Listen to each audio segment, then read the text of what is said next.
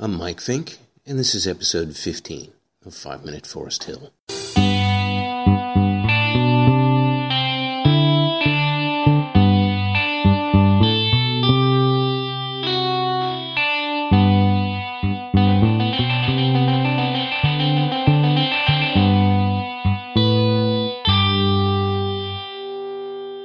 Rotary Club of Forest Hill has had a couple of powerful, engaged, intelligent speakers in the last two weeks.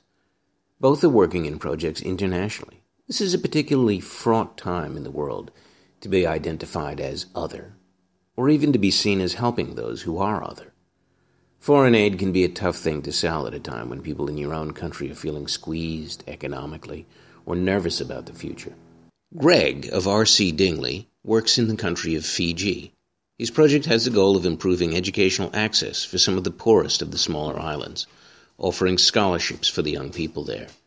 And he's also worked in building and funding medical services on those islands. Here's Greg talking about the delicate balance of offering improvement without changing the culture. Talking with Greg about Fiji, and um, just coincidentally, I was listening to a podcast uh, by an American comedian this week who'd just done a uh, an Australian tour, yep. and then finished up with a trip to Fiji. And he was, what he said was, they haven't become desensitized to the fact that they live in paradise. That was what he noticed. That is so true. That is so true. Mainly because they don't travel. If they did, they could understand exactly that they do live in paradise. It was very astute. Mm. And um, the other thing he said was that they're not unaware of what's available in the rest of the world, but it's only it's only something that they actively seek if it's going to improve their lives because most of them believe that they're enjoying life pretty well. So that's it, very true, particularly on the mainland. I think in the outer islands they wouldn't even be aware of what's available. I've mm. been to some villages where they haven't seen a whiting before, and it's just they stare, and it's so interesting. Mm. But uh, that's an interesting observation, though, too. Yeah. Um, I guess it's it's a delicate operation to try to um, provide the, I guess the minimum requirement, the things that we know.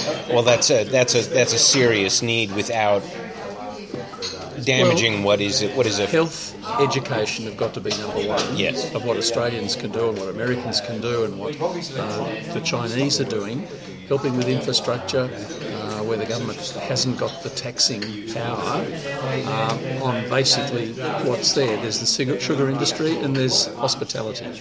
And all right, you pay 17% land tax when you go there and stay at a hotel. That helps provide the infrastructure that the, the, the Fijians need mm-hmm. these days. Gloria Hargreaves is the district chair of the RAM project, Rotarians Against Malaria. Malaria is a chronic disease with serious long term consequences. There is no vaccine, though work continues to produce one. RAM fo- focuses its efforts on prevention and education, with the goal of stamping out the disease entirely in local areas. Here she is. You've had an excellent speech tonight about the RAM project, Rotarians uh, Against Malaria, uh, and we've learned quite a lot.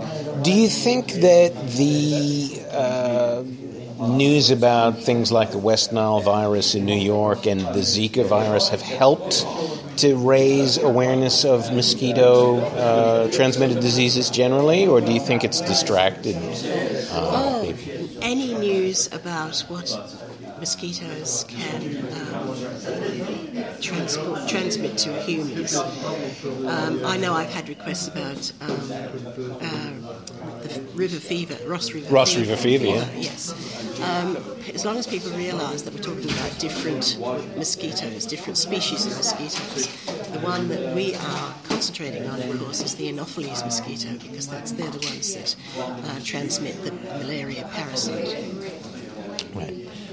Uh, and um, I guess uh, next question is. Um,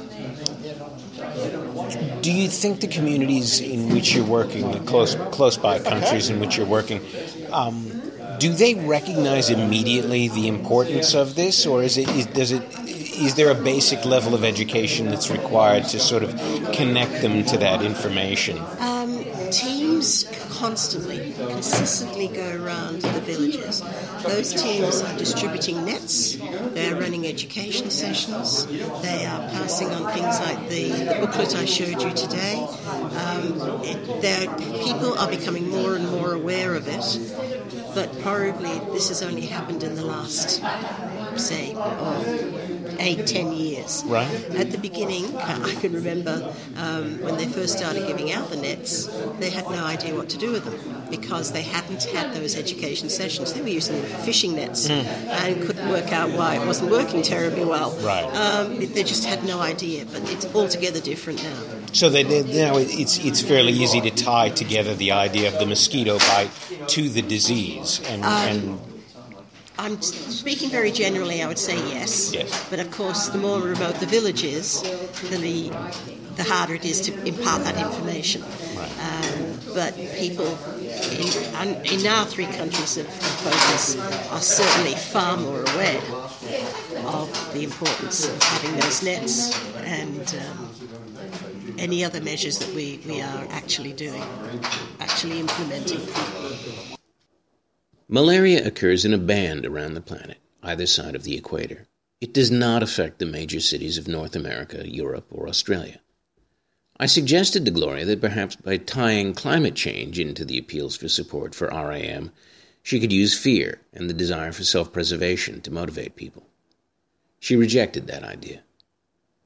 I think she was right to do so, even if it would be effective because it feeds into our tendency to help ourselves and people who look like us, rather than to offer support to people who need it, regardless of their place or color or religion. Rotary does good work everywhere, in our local areas and around the world. And Rotarians, the best of them, do that not out of fear or enlightened self interest or hope for fame. They do it because people are in need and because it's the right thing to do. I recently attended an RLI session, and Diane Fisher there talked about the transformation from club member to Rotarian. I, I may not be there yet, but I think understanding the work of people like Greg and Gloria and embracing the concept of service above self is necessary to that move. I've put some links on the podcast description page. Thank you, and I'll speak to you next time.